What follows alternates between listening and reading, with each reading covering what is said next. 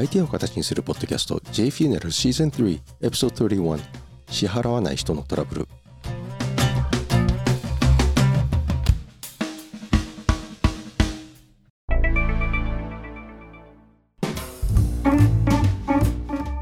前回の終わりに代金を支払わない人への対応の話をしました JP モルガンの名言にこんなのがあります A man always has two reasons for doing anything a good reason and a real reason デール・カーネギーの人を動かすの本でこう書かれています。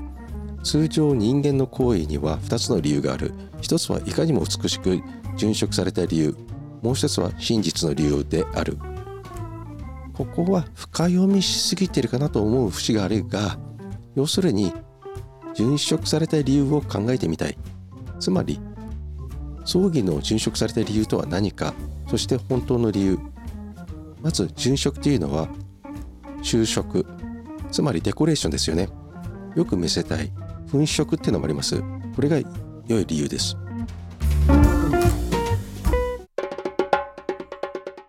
こんにちは。今のところ日本でたった一人の葬儀早々ビジネスおよびマーケティングポッドキャスター有限会社 YEY の小田です。死に方改革研究者および旅のデザイナーアネウェイの旅です。葬儀者以外に一般の人へもアイデアを形にするお手伝いのポッドキャストです。そうです。あなたです。営業担当の皆さん方。ね。皆さんって言っちゃいけないんですけどね。本当はね。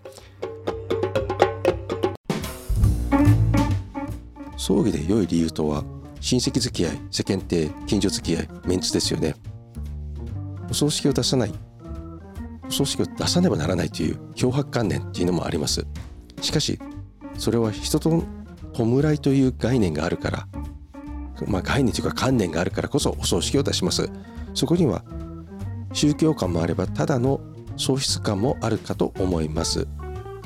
お葬式は良い理由つまりここで言う殉職された理由に訴えることで成り立ちます。そうではなかろうか。お葬式をしない理由をいくつもあるがお葬式をやる理由もたくさんあります。真実の理由は葬儀屋さんのためであるが良い理由つまり美しい理由は戦争を敬う。今まで人として一緒に過ごしてきた人の絵の弔い。悲しみの払拭。お参りする場所の意味合いとかを述べます。もちろん誰もが心の底には葬儀を出したいという性善説のもとで行動を促すしかありませんこれは。人に物事を進めるには、ま、相手の善意に訴える訴えかける必要がありますね。そこで代金を支払わない人への対応をどうするか。葬儀地のは全て後払いなんです。もちろん葬儀屋さんに落ち度がないというのは前提ですが落ち度があったとしても100%支払わないというのはレストランで食事をしてて海鮮丼のエビが甘すぎたとかクレームつけて全ての代金を支払わないと似てます。葬儀の支払いでそういう人が稀にいます。法的手段に訴えることは可能ですがしかしねそれ最後の手段です契約書を交わしたのかという人もいますまあ、概算書と請求書の、え、金額が違う、まあ、ここはね改装者の数の違いで、え、消費したものの数が変わることがよくありますよね。それはもちろん、え、どれだけの人が来られたかとかでね変わります。お食事も数が変わりますから、え、ランニングコストっていうのがレストランと一緒です全く後払いっていうのも。ちなみに契約書になりますと毎回見積書で就任印紙を貼る羽目になります。現実的ではありません。昔よくテレビに出ていたタレント僧侶で赤いランボルギーニを乗りましてたのがいましたよね。お参りしないと戦争がたたるぞなんて言ってたことがあります。それも私も聞いたことがあるんですよ。しかし考えてほしいです。どこの戦争が自分の子孫をたたるかと思うとね。そもそもたたることができるできるならたたってみろって私なんか言いたくなりましたけど。さてそういう場合こそ人の善意に訴えるしかありません。某タレントの僧侶みたいに悪意があってはならないということですね。大切なことは支払いプランを立てることです。問題は相手が支払わない支払わずに支払いの意思意図がある意思があると示されたら葬儀者はいつまでも支払いを先延ばしにされてしまいます。特に民事の和解金に対してよくある話ですよね。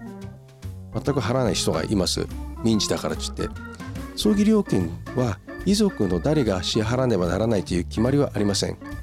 習慣習慣的ですよね。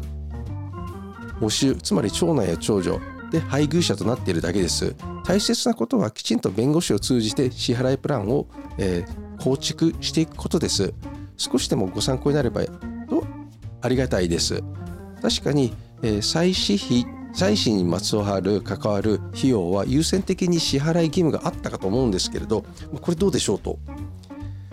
あのね再使再使継承者は誰が引き継ぐ誰かが引き継がなければならないんですよ実は言うと。ここはねお墓とかこういうのがあるのでそこはね相続、えー、もう非課税だっていうところもあるんですけれど、え、いろいろとあの細かいところは細かいところといろいろと、えー、課題が残っています今の21世紀では本日も最後までご清聴いただきましてありがとうございました。